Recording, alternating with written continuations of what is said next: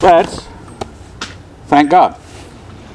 Dear Lord, we're very grateful for this summertime and this chance to fellowship and eat together and study the Word. We'd ask that you would bless our time in it, that we be given good things from Solomon, and we would be able to face up to some of the deep things he considers. In your Son's name, amen.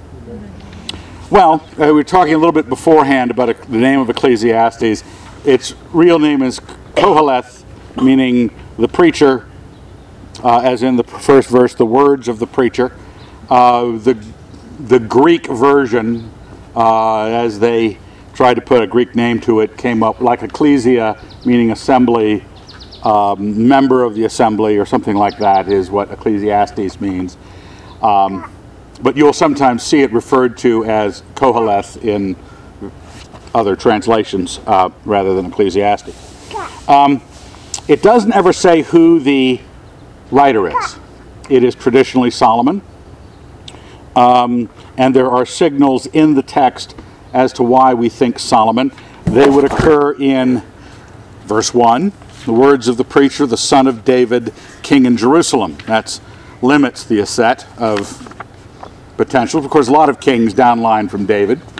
Uh, but uh, he's king um, in Jerusalem. And in verse 12, it says, I, the preacher, have been king over Israel in Jerusalem. And by the time you get to Solomon's son Rehoboam, the king over Israel was in uh, Jezreel, not in Jerusalem. And the king in Jerusalem was king over Judah, not over Israel. So there's a strong suggestion that uh, this is in that very short period of time between uh, and only David was the first king over Israel in Jerusalem.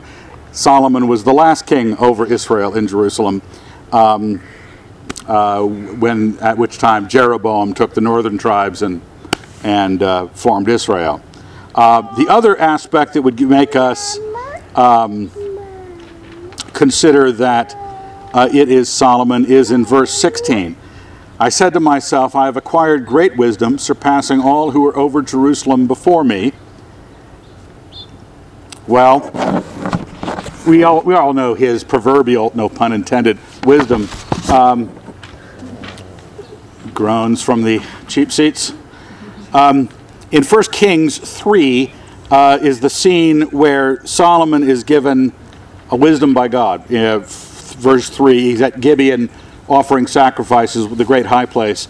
And he asked, God asked him to pick something he wants. And he says, I don't, I'm too young. I don't know stuff. Why don't you make me smart? And it pleased the Lord, verse 10, that Solomon had asked this. And God said to him, Because you have asked this and have not asked for yourself long life or riches or the life of your enemies, but have asked for yourself understanding to discern what is right, behold, I now do according to your word. Behold, I give you a wise and discerning mind so that none like you has been before you, and none like you shall arise after you. So, whatever the, the claimant in verse 16, I've cried, I've surpassing all who were over Jerusalem before me. If he were after David and after Solomon, he'd be claiming that God's promise to Solomon wasn't true. That no one would come after him wiser than he, and this guy is claiming to be wiser than all over Jerusalem before him. So it pretty much has to be Solomon. And there's really no problem with it being Solomon. Um, when you get down to it and look at the Song of Solomon, the Proverbs, it, the philosophy makes pretty good sense. Um, so, with that, let's get down to business on the on the text itself. Now, our, our plan is to go through three chapters a week, 12 chapters, uh, which means we're not going to do this with every possible um, nuance of every pretty extreme bit of thought that Solomon puts out there on the page. We're trying to be, in some sense, an introduction to sort of utilitarianism uh, uh, and how Christians ought to think about it. Now, um, the second verse is pretty much your theme, and you, you know this. You've, you've either read Ecclesiastes, you've heard it quoted. Vanity of vanities, says the preacher, vanity of vanities, all is vanity. Some will use the word meaningless, I think the NIV says meaningless. I think um, King James says futility. No, it may say vanity. One of them says futility. Um, it's not a cheery uh, introduction. I remember back in 72, I was talking to a friend who worked in our ministry here in town um, in the bookstore, Ben Hyde, and he had just finished reading Ecclesiastes, and I was a 18 year old, and, and he said, uh, Don't ever read Ecclesiastes. It's really depressing. So I looked up to him. He'd been my Sunday school teacher back in Annapolis, so yeah, okay, I won't read that portion of the Bible if you say it's depressing. Um, so I didn't for many years. And when I finally did, and it wasn't depressing, but a tremendous book. I mean, just a, uh, for people who see the, the, the crisis descending on them with futility or meaninglessness staring at them in the face. And the second line, what does man gain by all the toil at which he toils under the sun? You have the theme, which is the vanity, and the question on the plate in the first three verses. What does a man gain?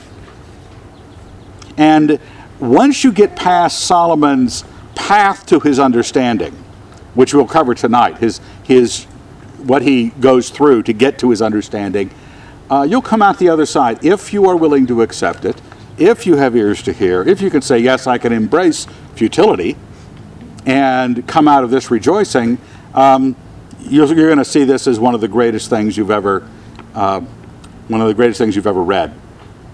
He has this poetic section that comes next. A generation goes, a generation comes, but the earth remains forever. The sun rises and the sun goes down and hastens to the place where it rises. The wind blows to the south and goes round to the north. Round and round goes the wind, and on its circuits the wind returns. All streams run to the sea, but the sea is not full. To the place where the streams flow, there they flow again. That's rather nice, kind of poetic. Then he says, All things are full of weariness. A man cannot utter it. The eye is not satisfied with seeing, nor the ear filled with hearing. What has been is what will be, and what has been done is what will be done and there is nothing new under the sun. Is there a thing of which it is said, See, this is new? It has been already in the ages before us. There is no remembrance of former things, nor will there be any remembrance of later things yet to happen among those who come after. In case you tried to escape, he even lays hold of the future and says, And you guys, in the future, you're going to look back at this and go, Yeah, same o, same o. Now, this is a, you know, a lot of people in the West uh, have a hard time with a circular view of history. Uh, Eastern, like Chinese thought and those sort of things, would have a cyclical view. Western has a linear view. It tends to think of itself going down through time in a progressive arc, moving up to the great utopia that the uh, somehow man will create. Uh, even if you're a Christian, you have this, you know, maybe a post millennial view that's linear in time things were past, things are future, we're going somewhere. Uh, Oriental minds tend to work it in circular. Maybe spiral is a better, a, a better look at it. It's going around, it just keeps repeating itself. And Solomon puts his hand to that and says on every axis, there is this constant repeat of everything you have ever seen. And not only that, but when it passes you, when the now passes you, you, that meal you just had, um, it's largely forgotten. The, the pleasure you had, now it's just feeling stuffed. You'll not feel stuffed later, you'll feel sweaty and lie on top of your bed. Um, tomorrow you'll have another meal and it will be forgotten just as quickly. And guess what? I won't remember. None of us will remember the next meal you have. We won't even think of you. The whole world is dropping through our senses. Everything comes into us. Do you realize? I was talking to Graham about this today at lunch. How much data your eyes are taking in that I don't know how many computers it would take to process the amount of particular data that your eyes take in in a nanosecond. And yet, your mind then flushes it. Everything that you just saw just now is gone. Now it's the new now. and the past, you can't, you take a photo, you got this little, I don't know how many pixels cameras can get up to nowadays. It's not a lot compared to your eyes. And you take a snapshot, and you have this little shorthand memory of what was. And if you had photographs of every day of your life, you ever see those photos online? Someone takes a picture of their face every day for a year, they grow in their hair or something like that. Shorthand of their life. And everybody everyone, all the sensation, is watching this stuff wash through them, and the eye sees but is never filled. Or is it, it it's, it's never satisfied, and the ear is never filled. It just keeps hearing, seeing new things. It's got to flush all that went before out of you. It goes into that little recycle can in the corner of your screen, and you got to get in there and flush everything out. It, and it's automatic. And, it's, and, and Solomon says, you know, you think that you're going somewhere, and you're not. There's nothing new. And you say, what about the iPad? Well, you think Solomon did. Well, it's only been recently that we've shown how we got new things. They had. They went from the Bronze Age to the Iron Age. That was a big deal. The alphabet, that was huge. You, everything else was cuneiform hieroglyphs, pictographs, Finally, somebody got 26 letters and you could shape anything out of them. It was remarkable. The iPad's nothing compared to the, ba- the major shifts that have happened in what man can do. But you could go to a Stone Age tribe today that never had an iPad, never had an alphabet, never moved from bronze to iron, and you're going to find people you recognize because they're just the same as you. All the problems they have in the tribe, just like the problems we have in D.C. It's just how much money's involved and how big are the weapons. That's it. We have storage devices, we have file cabinets. They don't. But it's always the same. And the world keeps on turning in a circular motion, and you come back around, the next sun comes up, the next month comes by, the next year. I don't know if it's God being mean that he makes years circular, but there you have it. And, and, and Solomon is letting you know that everything you think, he wants to strip you of any conceit. And he gets to that at the end of the book. That this is the stripping of man's conceit about what he can erect in this world, what he can build. He wants to let you know there's no remembrance of former things. Now, I was a, I was a history major. Got my degree in history. I love history. History is a myth. History is a, oh, I think the things I know about did happen. But it's such shorthand, we have to go back into history and write history in terms of some idea we place on it. Was religion or economics or, or uh, class struggle? What was the defining element of the historic shifts? And we have these shorthand uh, simplifications if we tried to process one moment anywhere in history completely, like God could see it, your head would blow up. You, you, you don't have the ability to really write history. There's, because there's no remembrance. And for us, you know, Joe and Jan, common person, or they, is it Doe? Jo, John Doe and Jane Doe? We're nobodies. Your kids might remember you if they go through the photo album after you're dead. oh, I remember what the old guy looked like. Yeah. Well, that brings back memories because you have forgotten even your own family members. And people cling to that aggressively, and Solomon is tearing it from your pudgy little fingers. And, and anything you might attempt to do, teach a Bible study in your backyard to 35 people, greatness at hand? It isn't. You better not forget this. Verse 12 I, the preacher, have been king over Israel and Jerusalem, and I applied my mind to seek and search out by wisdom all that is done under heaven. It is an unhappy business that God has given to the sons of men to be busy with. I have seen everything that is done under the sun and behold, all is vanity and striving after wind. What is crooked cannot be made straight, and what is lacking cannot be numbered. Remember, he told you back in verse 3 what is our gain? What are we doing here? What are we getting out of this? What is a man's gain for all the toil you put into life? His basic theme, as I'm getting to, is it's vain. It's pointless. And I studied it, he says. Now, I know you guys are smart people. This is a college town.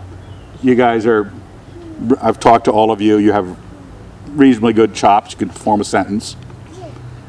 You're not Solomon. Solomon went ahead of you and checked. He scouted the terrain. He's going to tell you about that in the next paragraph or so. But he says, uh, I, have come back from the future, basically. I've come back to let you know this is a pretty unhappy business. Look at that lineup unhappy, vain, irreparably bent, and infinitely lacking. Cannot be numbered how much it lacks. Cannot fix how bent it is. I said to myself, verse 16, I have acquired great wisdom, surpassing all who were over Jerusalem before me, and my mind has had great experience of wisdom and knowledge. And I applied my mind to know wisdom and to know madness and folly. I perceive this also is but striving after wind. For in much wisdom is much vexation, and he who increases knowledge increases sorrow. And this is a guy who's in the business of wisdom. This is a guy who writes Proverbs and arranges Proverbs and publishes Proverbs. People visit him from other places in the world because he's so smart. Really rich, really smart, probably good looking by the standards of the age, which was fat and oily, which I, I kind of like, but. Uh, Solomon has he wants to let you know th- these are thematic, uh, you might say, you, at the beginning of your essay that you're right for English 104, you state your case right at the beginning. This is what I'm trying to show. And then you start giving, he's stru- structuring that way. He says, look, folks, I've thought about stuff, and I'm smarter than anybody you ever met. And it's dark out there. It's really ugly. What are we doing when it's this ugly? And even the stuff I'm good at, wisdom, it just increases the vexation. Because my wisdom is what told me this was bent irreparably and infinitely lacking and unhappy. And uh, what was the last one? Vain. That's what wisdom taught me. Ignorance is bliss, I think, is the, the contrary. If I stay stupid, I can believe the commercials. You ever notice how good looking the people in the commercials are? Have you ever met, have you ever been in a group of friends that you suddenly looked up and go, oh my gosh, every one of these people, and they all use the products that were sold to them, you're all that beautiful. Nobody is, right? I was, uh, Graham and I were talking about this.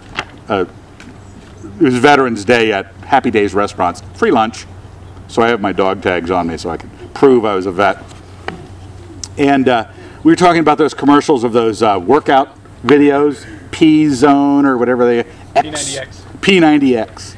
And these people are acting like before, after, before, after. And they're saying, look at my abs, right? As if those perfect abs made a perfect life. Have you met people with perfect abs? I have. They're rotters. They're miserable in all sorts of other areas. Their life is ruined and they're dying, just like the rest of us. Now, we'd like to, in our ignorance, believe all the lies both history tells us. Remember, history is a myth. We don't really remember what happened. We select what happened and we write a history for ourselves about what happened. See ya. What was it about? Was it that verse 18? It was the uh, perfect app. on, on that note, my work here is done. Um, the uh, there's a comfy chair down front. Um,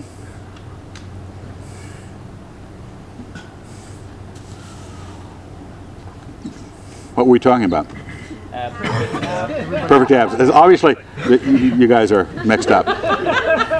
Read for every night you watch TV. Read Solomon one time.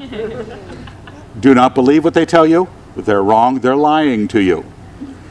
And we try to build in our ignorance, without this willingness to accept futility, this un- unhappy business that we've been given to do, this bentness that's not reparable, this infinitely lacking experience, and we um, want to believe that it Pollyanna sort of ways that that you know press little dimples into your cheeks and, and run around and be happy. You say, well, aren't we Christians? Aren't we supposed to be happy? Yeah, we'll get to that, but but you got to admit first. You got to you got to embrace what the Lord says through Solomon. Remember, God gave Solomon this wisdom. He wasn't just being Socrates in the Middle East. He wasn't just, and when you think about it, by the way, this is 1000 BC, 970 ish, 950, thereabouts. 950 BC. Um, let's, who's got a date for Socrates? We're, we're dealing with the golden age of Greece, 350. Um, much later, so 600 years after Solomon, Solomon is thinking his way through, with God's help, things that we've got to admit to. Now, do you ever think, I made a note here, life is not like the brochure they put out about life. And sometimes we run into the brick wall at that whole midlife crisis thing, you know, man. Get to realize that, hold it, wasn't everything supposed to turn out and my children rise up and call me blessed and, and uh, some such thing, uh, honored by my fellow man, and really I'm just a drudge going through life until I die.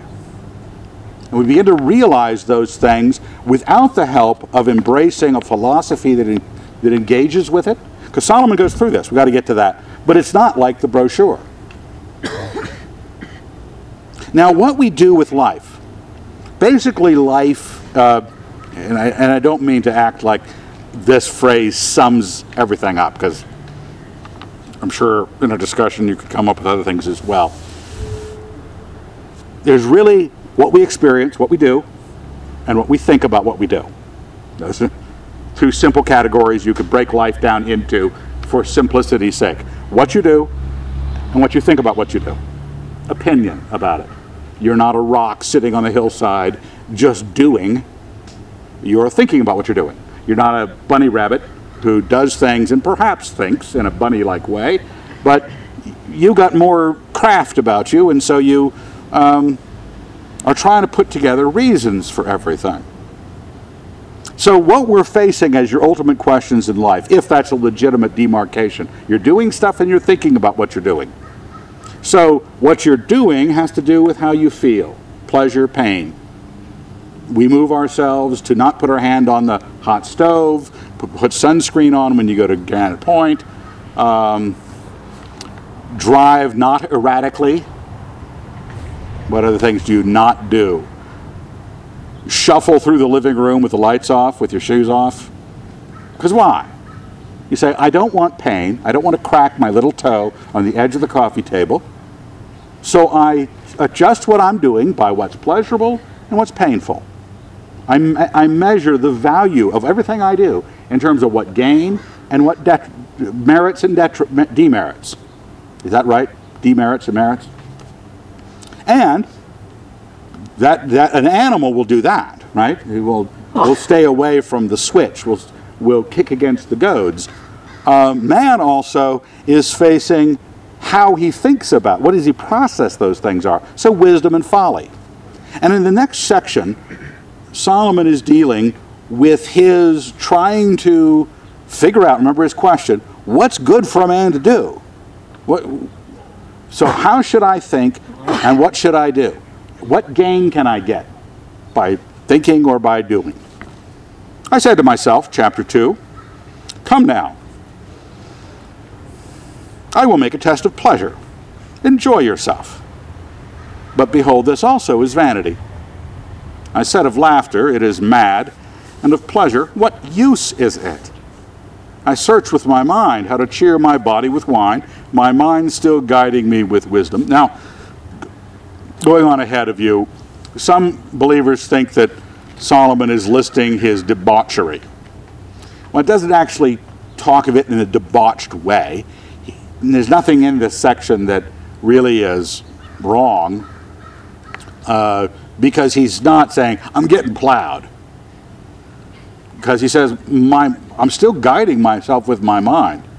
My mind's still guiding me with wisdom. I'm not just going out there and turning to alcohol and, a, and alcohol poisoning as a, as a recreational um, uh, effort.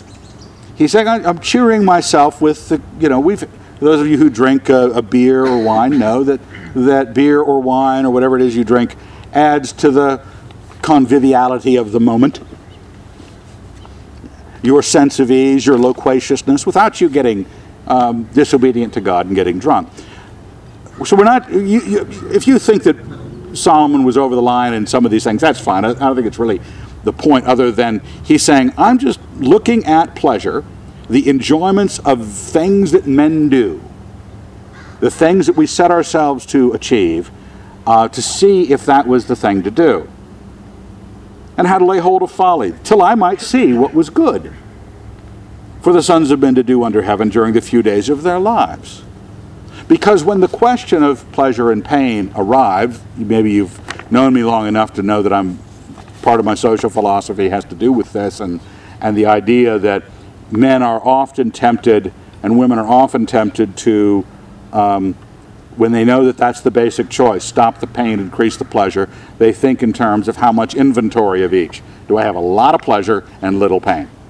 That's their simple equation. If I have a bigger stack of pleasure than I have of pain, I win. Well, that's what Solomon's looking at. He says, I want to see what's good. And I'm going to see if I. And he, remember, you think because you're middle class. What's the basic thing about life? I just lost the Windstar. It is gone. It needs a new engine. I'm not buying it a new engine. Futility. It is natural for man to think, well, really, what we need is a car. Or what we really need is a lot of money so we can get a new car. And if only I won the lottery, I would get a new car. Or if only if my, I, I suddenly became world famous for something. I'm not sure what. Soccer. Uh, a, a really good soccer player. Um, I'm just dreaming, John, just dreaming. Uh, we think because we're in the middle of life and we're not Solomon, we're not a divine right despot in some oriental nation propped up on pillows with a thousand wives, 700 wives, 300 concubines, and slaves coming up and, and, and bathing your feet in gold or stuff like that, feeding you grapes. Anything you wanted to have happen, kill that man, and they're dead all that power, all that money, all that ability, and um, we don't have that. So we still hope. We still can believe the lie that if we only had more of this pleasure, it'd work out. I'd be happy then. That's what people think. They go down to the convenience store and buy a lottery ticket because they think that all their problems will go away if they get enough money, as much money as Solomon. Well, Solomon went before us he says, I made great works. I built houses and planted vineyards for myself. I made myself gardens and parks and planted in them all kinds of fruit trees and quail. I made myself pools from which to water a forest of growing trees. I bought male and female slaves and had slaves who were born in my house. I had also great possessions of herds and flocks, more than any who were before me in Jerusalem. I also gathered for myself silver and gold, and the treasure of kings and provinces. I got singers, both men and women, and many concubines, man's delight. Yippee ki He got the highest pile of pleasant goods you can imagine. One man living out every available pleasantry. He had great parks to walk in, a great yard, someone else taking care of it. Singers that just sort of stood behind curtains and sang him songs like piped in iPod music. He had people that had to do it for him, not because you're late, you don't have enough money to force that band to play for you that you have on your eye. You're going to have a recording. He could force the band to play for him. And lots of concubines. Now, you might have your difference about concubinage, but you know, it's one of the things that men want. The desires of the flesh, the desires of the eyes, the pride of life, all of it was at his disposal, and he ran it out there. He says, I also became great and surpassed all who were before me in Jerusalem. Also, my wisdom remained with me. Not only was I good looking, rich, I was smart. And the chicks dug me. Whatever my eyes desired, I did not keep from them. I kept my heart from no pleasure, for my heart found pleasure in all my toil, and this was the reward for all my toil. You say, ah, there's a pleasantness going by. He's, it does really feel good. You ever notice that about pleasure? That it feels good? You ever, do you have a higher opinion of pleasure than pain? It's not just, oh, that's pain, that's. No, I like this one more. My wife, it's big on back rubs. If I graze her back in passing, just walking down the hall, an elbow drags slightly across her back, she stops like a cat and does, you know, starts arching it like something's going to happen. Now, if I punched her every time I passed her, she wouldn't stop. She'd duck every time, right? Because pain's worse than pleasure. You know that perfectly well. That's why sin works so well, right? Sin goes, okay, more pleasure. Let's go past God's limits in our pursuit of this because we want that. Pleasure is pleasurable. Nobody's denying that. Solomon at no point goes, you know, this pleasure doesn't feel good. No, he says, no, this pleasure really does. That's what I got. Then I considered all that my hands had done and the toil I had spent in doing it, and behold, all was vanity and striving after wind, and there was nothing to be gained under the sun. Because remember, everything's circular, and every moment of pleasure, every glass of wine, every date with your concubines, every whatever it is you were out there doing, whatever stroll in the park in the midst of your palace lawn, it was gone. You couldn't keep it. You never got satisfied. The eye could see but not be satisfied. You can't keep shoving Beethoven into your ear until you finally reach the point and you go, ah, okay, that's it. I have heard all the beauty I need to hear. I'm sated. You're not sated. Time goes on and you proceed and it fades and you can't even remember it, so you get an album. And even if you tried to play the album of Beethoven twice, it would start to sound a little icky about the third time through in one day. Ever read that section in Perelandra where Ransom is tasting that fruit and it's almost orgasmic in its pleasure and it's innocent and it's good and it's tasty and he thinks about having another and then he realizes how vulgar that would be. Well, that was a pretty wise, it was a great wisdom moment. But it plays into this moment, this moment by moment situation. You could be the richest, wisest, greatest man on the planet, feeding yourself delectable things all the time, and it's just as futile and just as vain and just as passing, and you gain nothing. You have these gardens. Well, what, what did you get? you didn't weren't able to hold on to any of the common things that are, had been there since the creation. Adam and Eve had pleasure and it passed, and pleasure and it passed, and pleasure and it passed. And you have pleasure and it passes. So I consider, turn to consider wisdom and madness and folly. For what can a man do who comes after the king? Only what he has already done. Then I saw that wisdom excels folly as light excels darkness. Ah, every once in a while Solomon starts to say something positive, you know. Oh, uh, the pleasure. It felt good. I, I liked the pleasure. I, my heart found pleasure in all my toil. Good. There was a all that unhappiness and vanity and stuff. He said, "Oh, he's wisdom." He said earlier what that uh, wisdom with much vexation, but now he comes back to wisdom and says, "It excels folly as light excels darkness." Pleasure is better than pain, wisdom is better than folly. The wise man has eyes in his head, but the fool walks in darkness. Okay. This is better than that. You want to keep everything that Solomon introduces. He introduces basic things you've got to hang on to. So, wisdom is better than stupid, and pretty better than not pretty, and, and pleasure versus pain, and, and smart versus ignorant, or whatever else. You would say there are goods and there are bads. But then he says, And yet I perceive that one fate comes to them all. Then I said to myself, What befalls the fool will befall me also. Why then have I been so very wise? You could say the same thing about pleasure. Why have why did I have that palace? Or all those concubines? Or all those singers? Because I'm dead. I'm what's that phrase? Dead man walking. I mean that's that's all we are.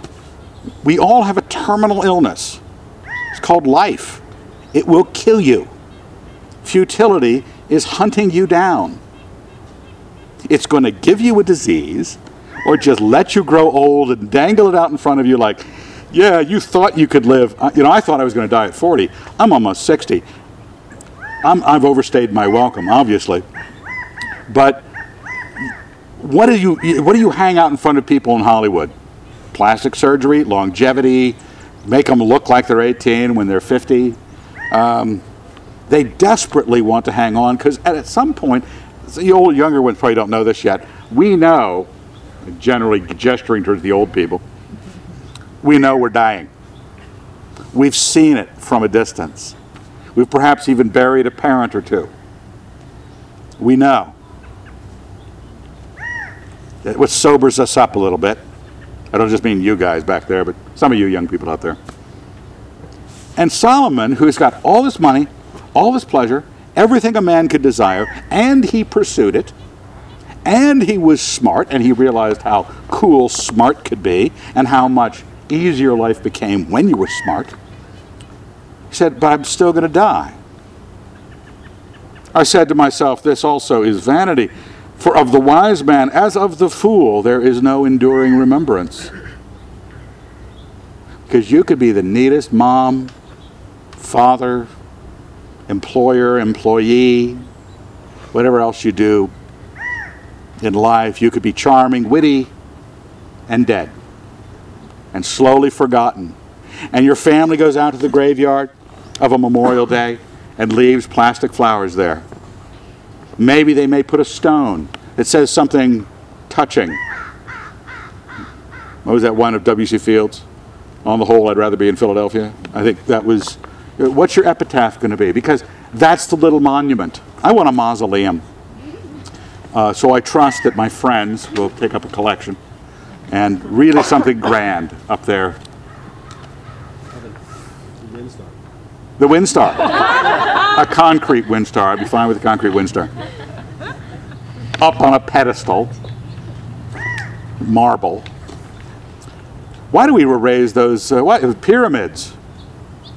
You hear that the new Muslim leaders of Egypt are thinking of tearing down the pyramids because they're pagan remembrances of infidel paganism. Can you imagine? Wouldn't that be a hoot? A lot of work, too. But those were pharaohs who wanted to be remembered, and boy, were they. Don't, you don't know who they were, unless you were my students. Khufu, Khafra, Menkaure. See? Third, fourth dynasty. So maybe Solomon was right. There was an enduring remembrance because there was a test involved. And uh, seeing that in all the days to come after, come all will have been long forgotten. How the wise man dies just like the fool. This is this circular repeating of life, the weary repeating of life, the inability to seize on anything as it goes by. Really, we pretend. We build a house like this and we build it out of materials that have a longer life than you do to pretend that you're not and it is not dying. It will be dust someday, hopefully after I'm dust. But we fool ourselves with those qualities. We erect big pyramids of stone so they'll last millennia. But eventually, it will be gone too. And Solomon is right. He says this, this weariness, this inability to hang on, we try to cheat it, we try to cheat it. Death will not be cheated.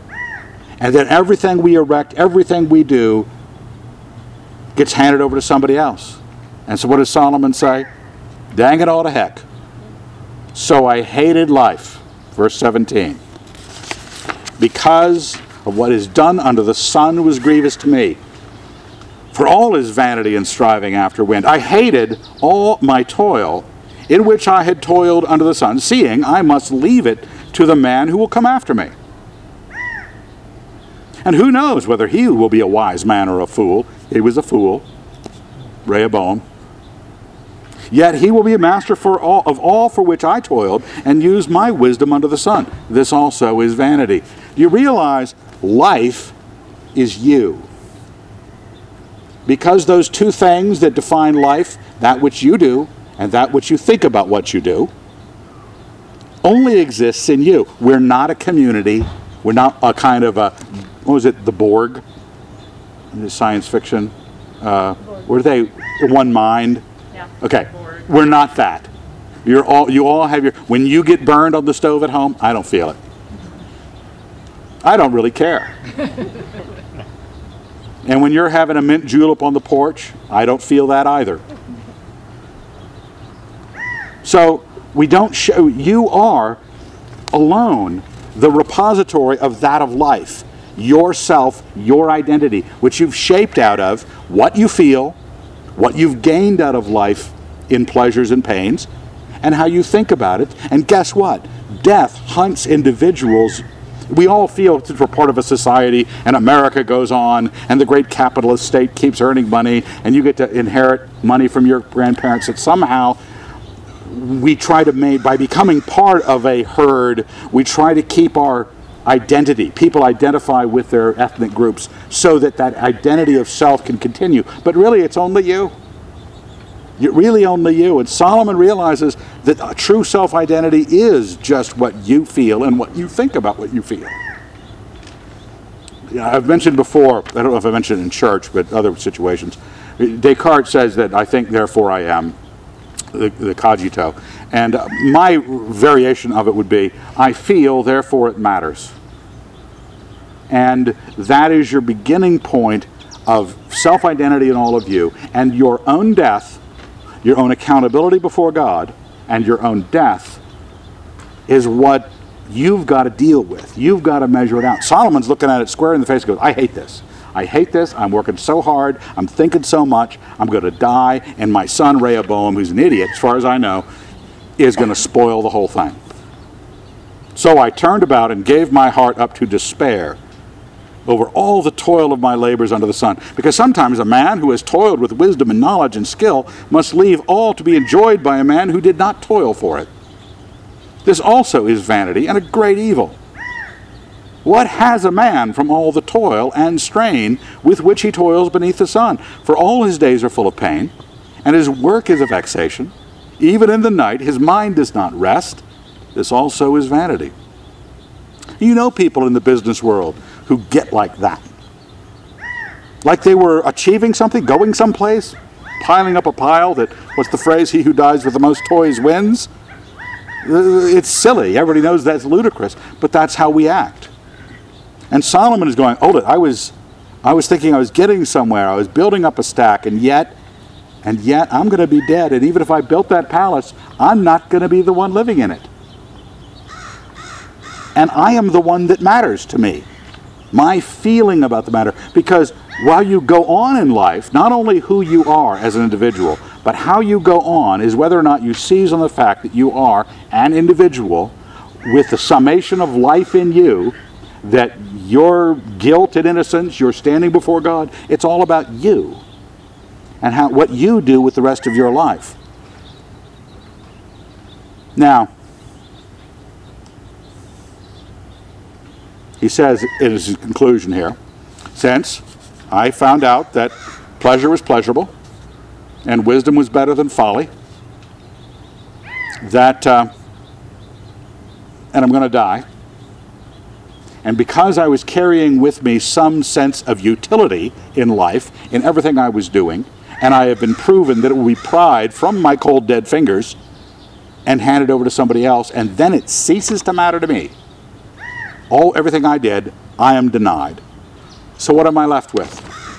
There is nothing better for a man than he should eat and drink and find enjoyment in his toil. This also is from the hand of God. Now, for some people who think that it's kind of a godless book, you know, that oh, this is kind of the world from man's perspective. No, it's a very God centered book because he's taking what we all encounter and he is pressing us to our knees in front of the way it is and saying, all you're left with and all of your vain imaginings about what human beings can accomplish, what we can do, you cannot profit because you will be dead. I'm going to be dead in no more than, what am I now? If I was remarkable and ate well and looked at to my core, I believe, uh, I, I have some women in the house that do core workouts, whatever that means. Uh, I've got twice the core that they they have, so I will outlive them twice as long. But say say I remarkably lasted till I was hundred and then died, I'd be just as dead, and probably really difficult for the last twenty years. Now, no matter what you do, there you're going. So Solomon says, okay, let's back up, back this up. I was despairing because I couldn't put together a winning strategy. It will still kill me. So the winning strategy is to look back into the now and say, really, the task is not tomorrow. Just like our Lord says, don't worry about tomorrow. Today has enough trouble. Okay? You're told not to concern yourself in that direction. And Solomon's with the Lord on that matter. He says, you know, why don't you enjoy what you're doing instead of acting like you were doing something that would accomplish a profit for you? Because that man works himself silly and then dies and doesn't have it. So it might be better if you just enjoyed it now. He says, and this is the gift of God. For apart from him, verse 25, who can eat and who can have enjoyment? We, we pray the Lord's Prayer on occasion. Give us this day our daily bread who can eat? God is merciful to you every moment. You open your eyes, you'll look at the color, you look at space, you look at mass, you look at texture, you exist and have all these pleasures coming into you, all of them gifts of God the desire of the flesh, the desires of the eyes, the pride of life. All those things are things of sensation that God made the creation to enjoy. Says all good gifts were made to be received with enjoyment and thanksgiving. He says, apart from God, who can ha- eat and have enjoyment? For to the man, this is a key verse in 26, for to the man who pleases him, God gives wisdom, knowledge, and joy. All of a sudden, when you get pushed back to the immediate, rather than the grand plans you have, rather than all the hopes and aspirations that you still trust in the chariots of Egypt, you still trust in your winning the lottery, or you're working hard enough to make a, lot, a large sum of money by the time you retire, and so you can go to Sun City or, or die in a good home. All of a sudden, you realize that God wants us to back away from those aspirations about our own greatness and live right now, live in this moment and know that my living in this moment successfully requires that I please Him. For if this is from the hand of God, because apart from Him I can't have what I eat and I can't have enjoyment, because God takes understanding, knowing stuff, understanding, and joy, and gives it to someone who pleases Him. So I, I can actually not worry about utility. I'm saying the futility of the situation presses me back into the moment, and the moment is lived before God. For the greatest joy in the moment, I live it before God. Because all of the temptations of the flesh and the world are all out there trying to claim some kind of power over stuff, power over your inevitable fate. But to the sinner, he gives the work of gathering and heaping. And that's a great description of what the world's about. Shoving piles of gold into one corner. Ben was just telling me that all the gold in the world would fill two Olympic swimming pools. All the gold in the world. Cherish that ring you have, ladies, or the earrings or whatever. Melt it down, two big bullion blocks the size of. That'd be heavy realize that what are we stacking up? Oh, we assign preciousness. You girls, you ladies, my wife has one. It's a jewelry box, right? I have my little sparklies. my little cash in case I want to run away. I can cash this in and, and, and have ready money.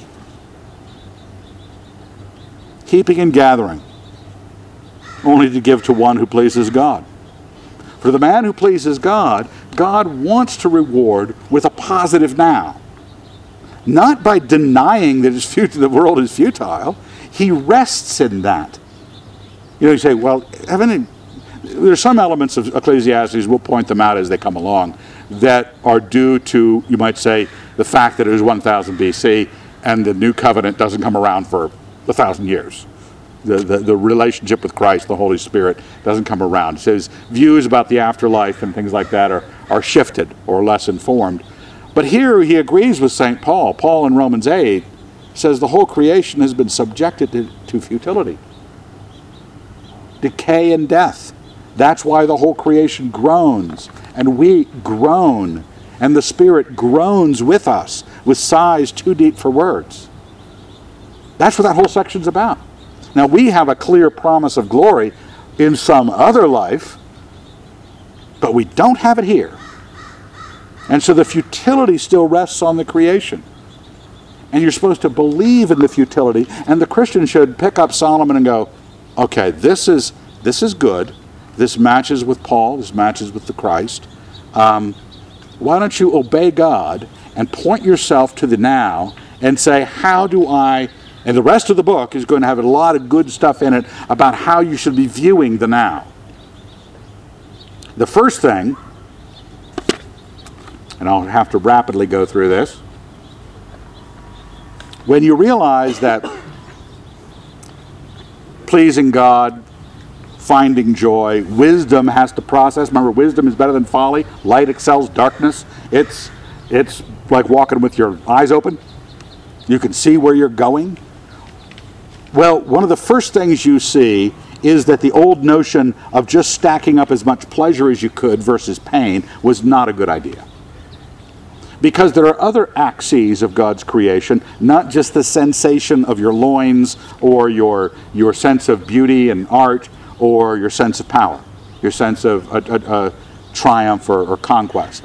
Uh, there are other things. One of them is for everything there is a season and a time for every matter under heaven. Now, I don't want you to be, didn't the Byrds do this? Pete Seeger, various people. That kind of just can destroy. Dang hippies. Um, but it's a great, great section. Um, now, I want you, I, I put in red some of the words. We're not going to go through this and talk about what time is it when it's time to pluck up. What does that mean? We're not going to go into that. We, we're doing this in four weeks, remember. But look at that. Time to be born, time to die. Ah, warm thought. A time to plant, a time to pluck up what is planted, a time to kill in red, like it was a Jack Miller graphic novel and a time to heal, a time to break down and a time to build up, a time to weep and a time to laugh, a time to mourn and a time to dance, a time to cast away stones and a time to gather stones together, a time to embrace and a time to refrain from embracing, a time to seek and a time to lose, a time to keep and a time to cast away, a time to rend and a time to sow, a time to keep silence and a time to speak a time to love and a time to hate, a time for war and a time for peace. Deal with it. Now look at the negatives there. There's a different set of axes than just pain and pleasure. There is when, ordinate value, how valuable is this to do? How good is it to do? Just because it's pleasure you know that I don't listen to the same symphony one time after another, unless I'm nuts. I don't pursue the same pleasures. And I also know that my ordinate value is telling me, in part, as, as to where does it happen in my frame of the movements of life, the, what we call time. This uh, convenient illusion of matter moving and, and rearranging itself. What's the right time for a Bible study? What's the best time to start the Bible study? 7 7.30. Kelly? She's going to lord this over me until I die. I know that, that I had to admit in front of people that she was more right than me. But look at the negatives. Have you found the time? There's a time for every matter. It says there's a time for those things. Time for war, a time for hate, a time to refrain from embracing, a time to tear something up, break something down. This is our business, verse 10. I have seen the business that God has given to the sons of men to be busy with. It's, it's, this is our activity. Because we're not actually building something here, we're not actually making a lasting empire. America will fall someday. Too bad for us. Like every other empire, it's going to fall. I don't know when, who's going to do it. Probably the Canadians. you never know. But what you're about is right now, and you're told that wisdom is good and pleasure is good, and you're supposed to enjoy life. And if I'm wise and in the Lord and obedient and pleasing Him, I will be given the wherewithal to measure out what I'm doing in the now. How do I assign what I do? Well, I assign what I do by this information. He has made everything beautiful in its time. Go back over the list and say, okay, when will those things be beautiful? Do I understand that? Have I? Uh, because you're left with right now, folks. Now you don't have to decide all of those questions right now, because I, I got to decide whether it's going to be war right now, or hate right now. But but how do I create a life that finds God's guidance for the now that the right thing would be engaged in, even if it's a painful thing, because war will never be, you might say, like going to the beach. What's the phrase? War is hell. Or as Wellington said, there is nothing worse than winning a battle except losing it. That's the, the dead people all around. It was true in Solomon's day, David's day, Napoleon's day, our day. It never ends without people being dead. But there's a time for it, and there's a beautiful time for it. Do you understand that? Or are you going to set up your own system of running the universe where you struggle against the terminal illness you have and still die shaking your fist at heaven? Also, he has put eternity into man's mind yet so that he cannot find out what God has done from the beginning to end. This is separating, one of the key things that separates you from the animals, as you have a sense of duration that is eternal. You might get into, after three beers, the argument with your friends about, oh man, do you ever think about where God came from? Or, or what can, you know, what's, how long is eternity? It's a long time, and you were thinking about it. And you don't know diddly. But you know that it exists. Uh, you ever look at a calendar and realize you're looking at just an illustration of something you probably can't comprehend, even if it's till the end of the year? The idea of that coming December? Do you have any idea? You know it's there. You know what it is. You just don't know what's going to happen.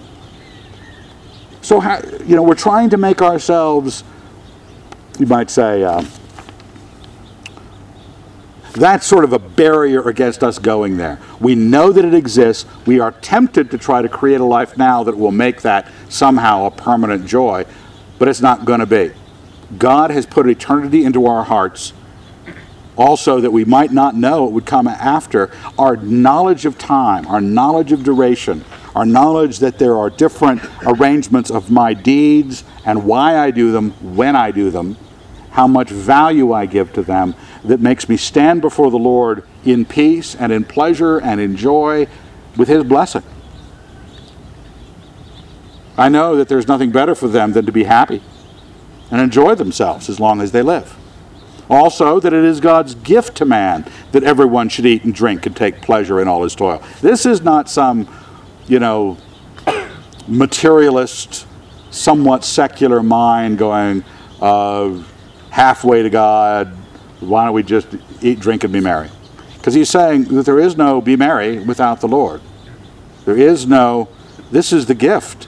You were, you were pointed to the now. You have rebelled by your conceits about what you think you can do, how you think you can build up life. And those of us who have aged, when we begin to realize, I cannot even squat to pick up a piece of garbage without all of my years suddenly standing in front of me, right in front of my face. Evan, you're 57. Just because of what my knees are doing or failing to do. We, we're up against it, and we're still our rebellious nature, rather than going, Yes, Lord, this is what you left me with right now. Can I please you right now? Can I understand you and understand your world so that I can do that which is good before you, so that I will enjoy the right now, that all my pleasures will be well arranged, that my pains will be accepted in their beautiful way? All the tragedies of life, the mourning, the war, the hate, the things that are negative on that list, I want them to happen in such a way that they stand before me as where God wanted them to occur. I know that whatever God does endures forever, so don't try to get out of this. This is what God has done. He has made it so. It was a gift to man that you have this task. Enjoy your life and what you're doing. Not achieve something, enjoy something. Okay? The, all the world is telling you to achieve, and I'm not trying to rip out the uh, all initiative and ambition from your life, but at least take a look at it. At least before you get ambitious and before you go out there and conquer the world in business or whatever it is you're going to do, um, get this worked out so you're not so much of a tool Okay? That's the, um, that would be the warning. You don't want to become a tool of the system and then try to learn Solomon. Learn Solomon first. Learn the will of God. Learn that you've got a task for right now. You won't embitter your children, your wife, and all your friends as you learn it later when you retire. Oh, I should have probably viewed this with a bit more futility. Get the futility down and then say, I'm going to view my successes as being foisted on me. If you're successful, let them be forced on you. That which is already has been, that which is to be already has been, and God seeks what has been driven away. That's a little vague. Some of the other translations say uh, he pursues. The, that, uh, the, the things that have fallen behind he pursues. Um, so it may have to do with the, the things that uh, uh, already has been. He goes back, and God does not lose anything. You lose everything. Mankind loses everything. We're still scrabbling around piles of dirt in the Middle East going, Was this the great city, Nineveh? great, I mean, Alexander marched through to fight Darius III at Issus, not Issus, Gaugamela, marched right by the city of Nineveh, didn't know there was a city there. The great city Nineveh that Jonah had preached against was now, by Alexander's time, a pile of dirt. Did not even know. And that's what Moscow, Idaho will be someday. And probably never dug up.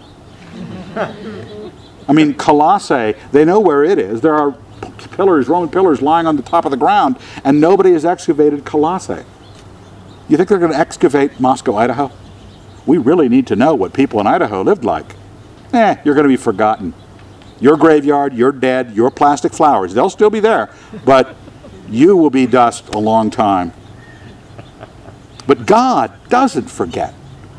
And this is another reminder Okay? Not only do we get driven back to the now, driven back by the, the gate, by the wall of futility around you and the incoming death, that God has given you wisdom and pleasure and the task of pleasing Him to get the best enjoyment out of now.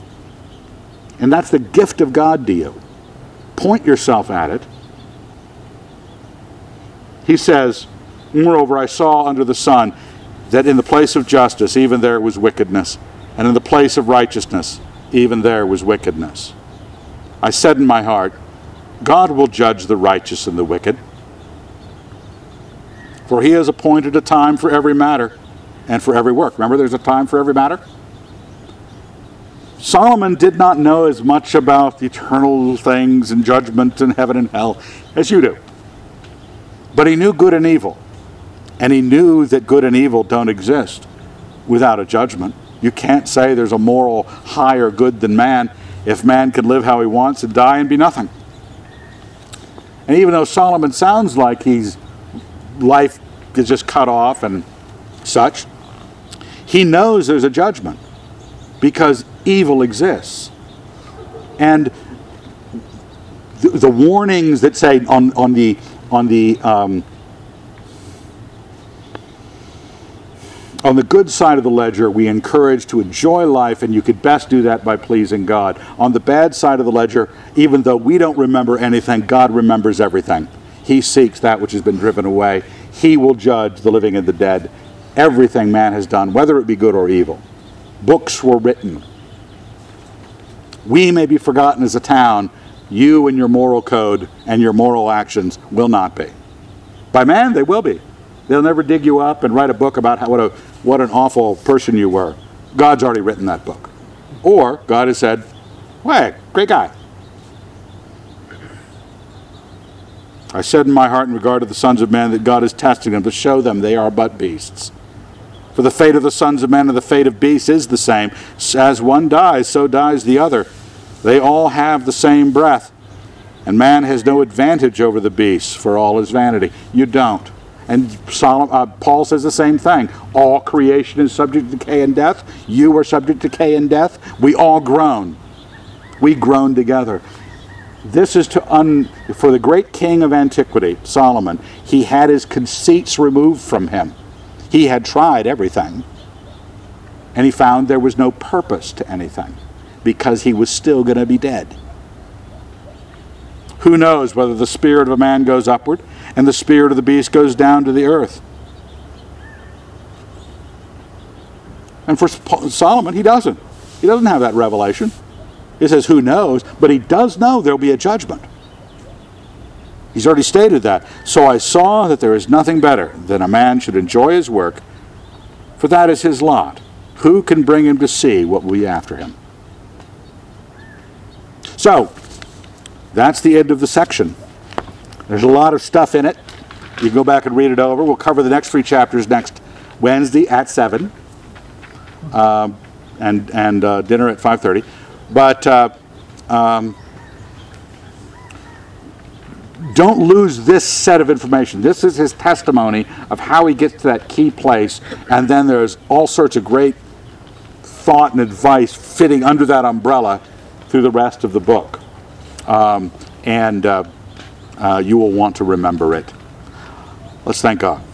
Dear Lord, we're very grateful that you have pushed on back at us in our conceits, our empires of self or of nations, the things we think we're arriving at or achieving. We'd ask that we'd be faithful to what we're doing, uh, working to please you and, and to please and help our fellow man. But Lord, um, keep us from our pride or our assumptions about what we're doing. That we might live pleasingly before you, that you would give us the joy that you have commended to us in this very moment. Thanks again in your Son's name. Amen.